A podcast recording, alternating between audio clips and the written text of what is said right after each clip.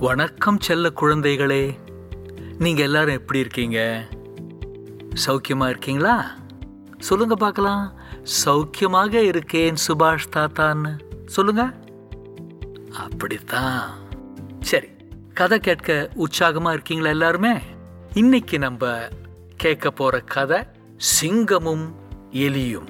அதாவது ஆங்கிலத்தில் line and the mouse மற்ற கதைகளைப் போலவே என் அன்பான குழந்தைகளுக்கும் இது ரொம்ப பிடிக்கும் என்று நான் நம்புகிறேன்.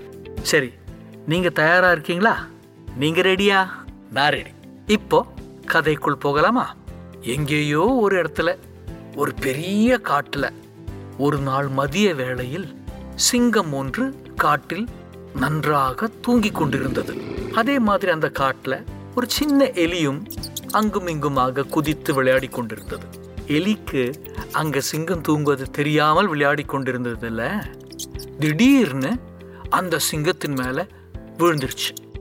சிங்கமோ தூக்கத்திலிருந்து எழுந்து கோபம் கொண்டது. அருகே இருந்த எலியை பிடித்து விட்டு என்னை தூக்கத்திலிருந்து எழுப்பி விட்டாய் இன்று நீதான் எனக்கு மதிய உணவாக போகிறாய் என்று கர்ஜித்தது. ஆனால் எலியோ சிங்கத்திடம் ராஜா ராஜா என்னை மன்னித்து விடுங்கள். நான் தெரியாமல் உங்கள் மீது விழுந்து விட்டேன். என்னை சாப்பிடாதீர்கள் என்று கெஞ்சி கேட்டது. எலி மீண்டும் சிங்கத்திடம் இன்று நீங்கள் என்னை கொல்லாமல் விட்டால் என்றாவது ஒரு நாள் உங்களுக்கு என் நன்றியை திருப்பி செலுத்துவேன் என்று கெஞ்சி கேட்டது. சிங்கமோ இவ்வளவு சிறிய உடம்பை வைத்து கொண்டு எனக்கு நீயா உதவப் போகிறாய்?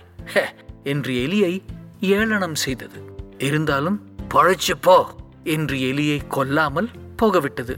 எலியும் நன்றி என்று சொல்லிவிட்டு ஓடிவிட்டது. சில நாட்கள் கழிந்து ஒரு வேடன் வைத்த சிறிய இறைச்சிக்கு ஆசைப்பட்டு அந்த சிங்கம் அவர்கள் வைத்திருந்த வலையில் சிக்கிக் கொண்டது. வலையில் அகப்பட்ட சிங்கம் பலமாக கர்ஜித்தது. அழுதது. அந்த சிறிய எலி இருக்கு இல்லைங்களா? அது அருகே விளையாடி கொண்டிருந்தது. சிங்கத்தின் சத்தத்தை கேட்டு அந்த இடத்திற்கு ஓடி வந்து ராஜா கவலைப்படாதீர்கள். நான் உங்களை காப்பாற்றுவேன் என்று சொல்லி வலையை தன் பல்லினால் வெட்டி சிங்கத்தை தப்பிக்க போக உதவியது.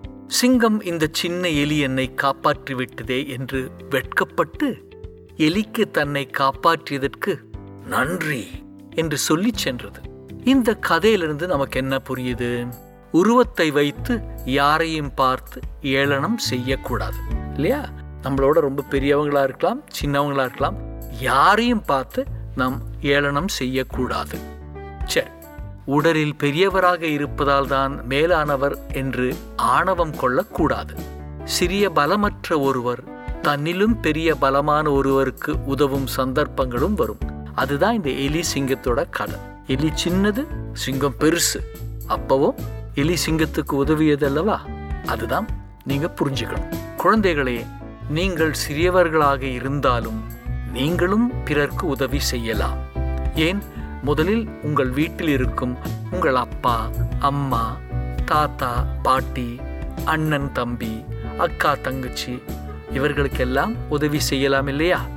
நீங்கள் பெரியவர் ஆகியவுடன் மற்றவர்களுக்கும் உதவி செய்யலாம். சரியா? சுபாஷ் தாத்தா எல்லா கதை முடிந்ததும் கடைசியில் சொல்லுவேன் இல்லையா? நீங்க எல்லோரும் நல்ல குழந்தைகளாக இருக்கணும். உங்கள் அப்பா அம்மா டீச்சர் பெரியவர்கள் சொல் பேச்சை கேட்டு நடக்க வேண்டும். நல்ல குழந்தைகளாக வளர வேண்டும். சரியா? இப்போ சுபாஷ் தாத்தா போயிட்டு இன்னொரு கதையோட பிறகு வரேன். அது வரைக்கும் செல்ல குழந்தைகளுக்கு பை பாய் டாடா. இந்த கதைகளை கேட்கும் பெற்றோர்களுக்கு தயவு செய்து உங்கள் நண்பர்கள் குடும்பத்தினர் குரூப்ஸ்களுக்கும் பகிர்ந்து ஃபாலோ அண்ட் சப்ஸ்கிரைப் செய்யவும்.